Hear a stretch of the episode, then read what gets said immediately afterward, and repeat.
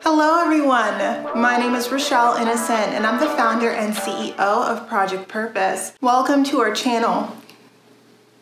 Our community is focused on fostering the intellectual and character development in children. We do this through our parent child workshops that are focused on four themes autonomy, self efficacy, compassion, and self concept in order to cultivate grit, perseverance, and resilience in each child. And we are so thrilled to be offering one of the first of its kind digital, virtual, and continuous learning environments that enable parents and children to connect from all around the world. At Project Purpose, our overarching mandate is to renew and rebuild family, community, and relationships. Our different social media platforms provide us with an opportunity to have discussions on all topics that relate to family, community, and relationships with ourselves as well as with others, with a primary focus on mental health and education. More precisely, the ways that the institutions of mental health and education play a role and have played a role in our society at large. These discussions and debates provide us with an opportunity to think critically about what needs to change within these structures for us to live up to our bold slogan support, protect, and empower each child through youth focused development, better known as leadership in juvenescence. We recognize that in valuing our children's leadership potential, this also translates as recreating and co creating environments, both socially and politically, that will enable our children to thrive. For those of of you who are particularly keen on the topic, we also write thought pieces every other Sunday, and we actually just dropped a thought piece this past Sunday. So be sure to meander over to the website and check out our content. If you are looking for listening alternatives, well, we're available on 10 different podcast platforms for your listening leisure, and we've offered you the links in the description down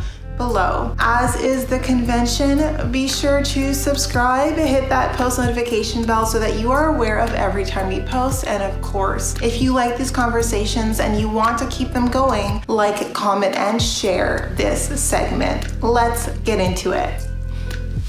Allô, allô, les meufs et les mecs. Hello, ladies and gentlemen. I hope you are all doing well. For those of you who are new, we cover topics that relate to mental health, mental wellness, and education on a week by week basis. And today, our topic of discussion is education. Now, this is a continuation of our initial conversation this week, which is really a critique on the fact that even when we are educated within a specific domain, we're not necessarily educated on the thinking that built into the conceptualization of different structures that are at play within and amongst different societies. And I think that this is really important because it's very hard to be able to cultivate an opinion and to critique something effectively if we're not first given the baseline, if we don't all have the depth of foundation required to provide a thorough, well informed critique. And so, my initial conversation this week, as it relates to this point of view, was more focused on politics, whereas this point of view now focuses on journalism. I'm someone, as I mentioned before, I, I took two, I did a double major before doing my MBA. I first did professional writing with a focus on institutional communications, though we did have a segment that was focused just generally on communications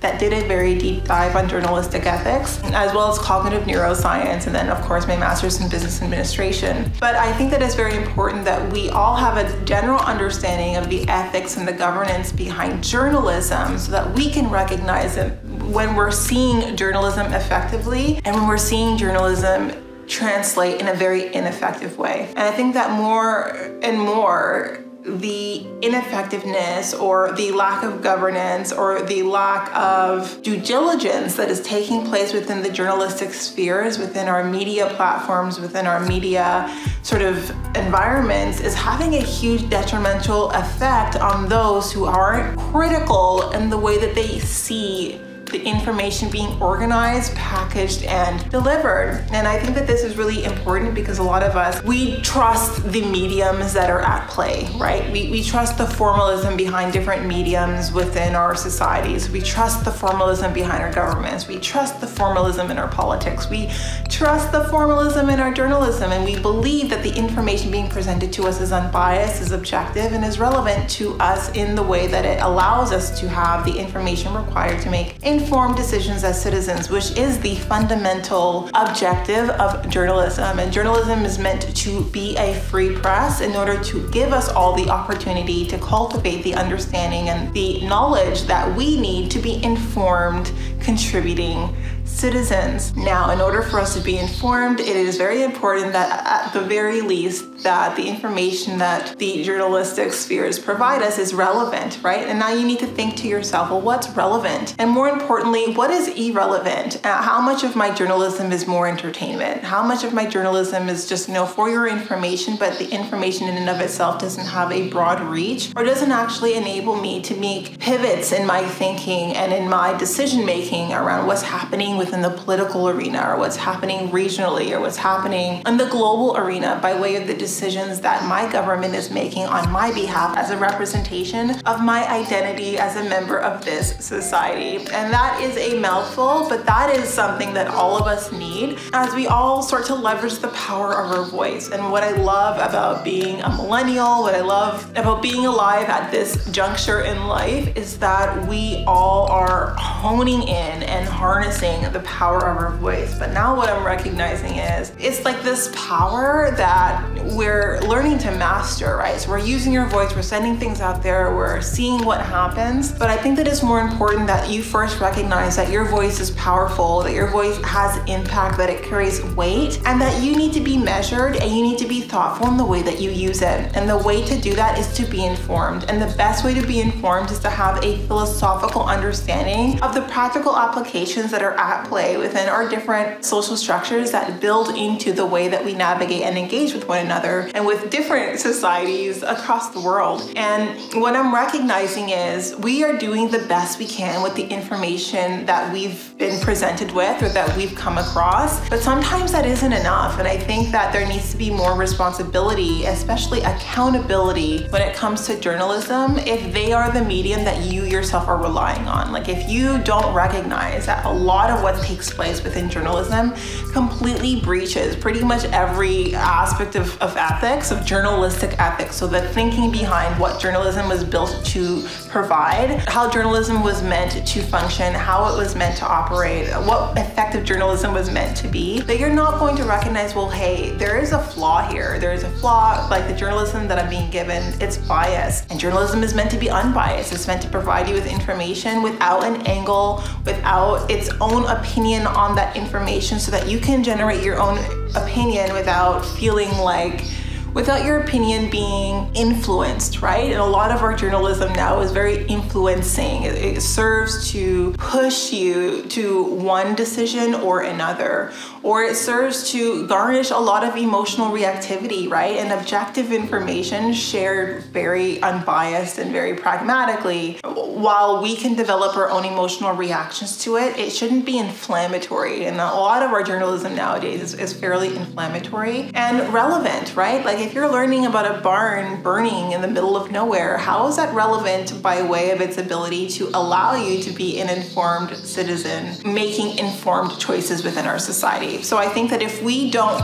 know the rules of engagement that were put in place that journalism was built upon, it's hard to critique it. It's hard to know how far removed journalism is from it. So it's hard also to recognize like how seriously you should take the journalism that you're being presented with because the journalism that you're being presented with is nowhere near the level of caliber and quality that it was even 30 years ago. When, when it comes to research, when it comes to fact checking, when it comes to reliable sources, the diligence that is required now is far less rigid. There's far less rigor than it was even maybe 10 years ago. Like a lot of the information in and of itself is flimsy. And if you don't recognize that the information that you're being given is flimsy, so by way of the actual truth value of that information, like maybe 40% true, but you're making all of your decisions based on what's being relayed to you, that's irresponsible of that journalistic medium, but also it puts you at a disadvantage, right? It makes you easier to manipulate and to manage because you trust the medium being presented in front of you. And I think here, this video is a critique of our education system and the fact that not everyone understands how journalism was meant to function. So not everyone can properly critique journalism as it is now. And a lot of us just generally have a sense that we can't trust everything that we hear. We recognize that it's inflammatory. We recognize that because much of media is privatized and owned by you know, massive conglomerates that it is slanted, it does have a point of view, but we don't recognize to what extent it really does impact and cripple our ability to make informed decisions as contributing members of our society. And it doesn't translate in, in many ways in us trying to find different mediums to gain access to information that will help us make better decisions as citizens within our society. And I think that that's really important because as much as I know that there is a pocket of us who recognize this, who take the required measures is in order to be as informed as we need to be to make the decisions that we feel qualified to make as citizens within our society, I think there's a lot of people who don't recognize it as well. And I think that because our societies are growing and evolving, because our, our, our roles in a global arena are, are, are much more significant, because of the complexities at play, more of us need to understand journalism for what it should be. More of us need to be in a position where we can address the facts and hold our our journalistic mediums accountable to what they're not actually providing and maybe to make alternate choices, right? If, if media continues to be more fiction than reality, if it continues to create more tension and, and, and, and propagate more than just inform, then we need to recognize that maybe this is a media, maybe this is an arena that needs to become obsolete. Maybe we just need to trust on, you know, personal perspectives, right? And now we have access to that. Like we have access to what's happening on the ground because because everyone has a social media platform, everyone has an account, everyone can show us from their point of view what's taking place. And if we take on enough of those points of view, we can cultivate our own rather than have a trusted source that is actually not all that trustworthy anymore and then make all of our decisions based on that medium. So I think here is really a call to action to recognize that just because there is an entity, a collective body that is formally in place to provide you with information, to provide you with services, to provide you with, with different resources to enable you to be more effective in society doesn't mean that that's what they're doing or doesn't mean that they're doing it well. And I think blindly trusting institutions, blindly trusting organizations, blindly trusting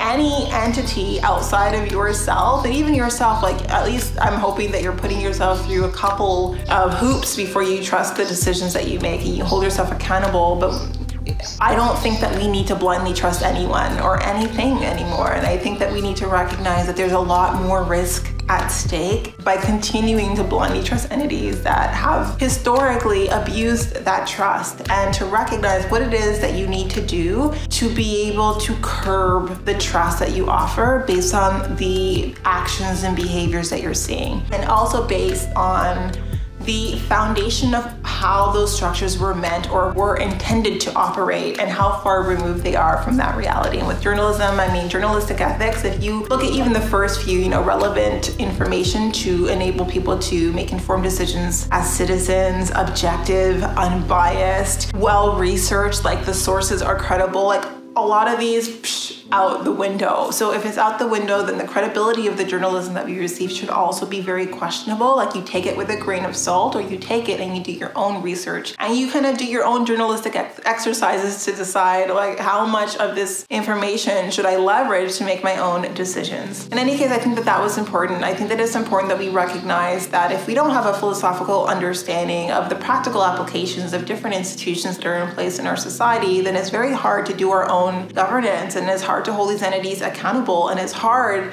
to try to be effective in sharing opinions and critiques that will help these organizations do better or that will you know hold them accountable to the things that they're doing wrong where we can like actually like point out to policy and be like hey this is a breach of contract. This is a breach of policy. This is you know so on and so forth by your own standard then i think that we're at a disadvantage, right? And information is power, knowledge. Knowledge is currency, especially in the digital revolution. And, and now that you know that knowledge is currency, you need to recognize where knowledge is being distorted, where knowledge is being mismanaged, and where knowledge is being manipulated in order to influence the decisions that you make as a member of your society. So I think that it's important that we take on the role in cases where the education system is failing to provide that education at home. And there's different ways that you can do that. I think journalistic ethics might translate differently in different countries, but again, it is mainly meant to provide you with the information, the resources, the tools required to be an informed, contributing member of your society. And if there are any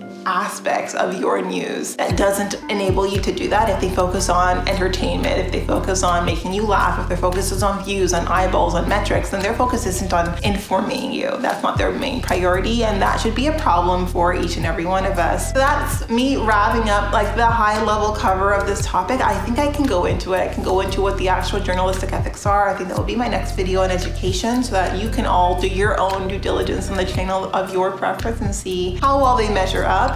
But I would be remiss if I didn't let you know that from now until the foreseeable future, we will be going live at least twice a month, every month on our Facebook page. And we will be going live with different topics of discussion that are available on our website that enable you to develop the critical thinking and the soft skills required to derive more meaning and fulfillment out of life. For those of you who are interested in being engaged on an ongoing basis, well, then I suggest our package plan. So we offer different package plans that will enable you to have unlimited access to our live events. And not only that, over and above those live events, have access to the different webinars and workshops that we offer as well. I encourage you to take a look at our website to check out the different plans that we offer, to RSVP to our live events, and to be part of the Game Changer community. Put your skin in the game and, and let's see what growth evolution as a collective does for us in our individual lives and for the societies within which we take part. All that to say, thank you so much for tuning in, and we'll see you in our next video. Talk to you soon.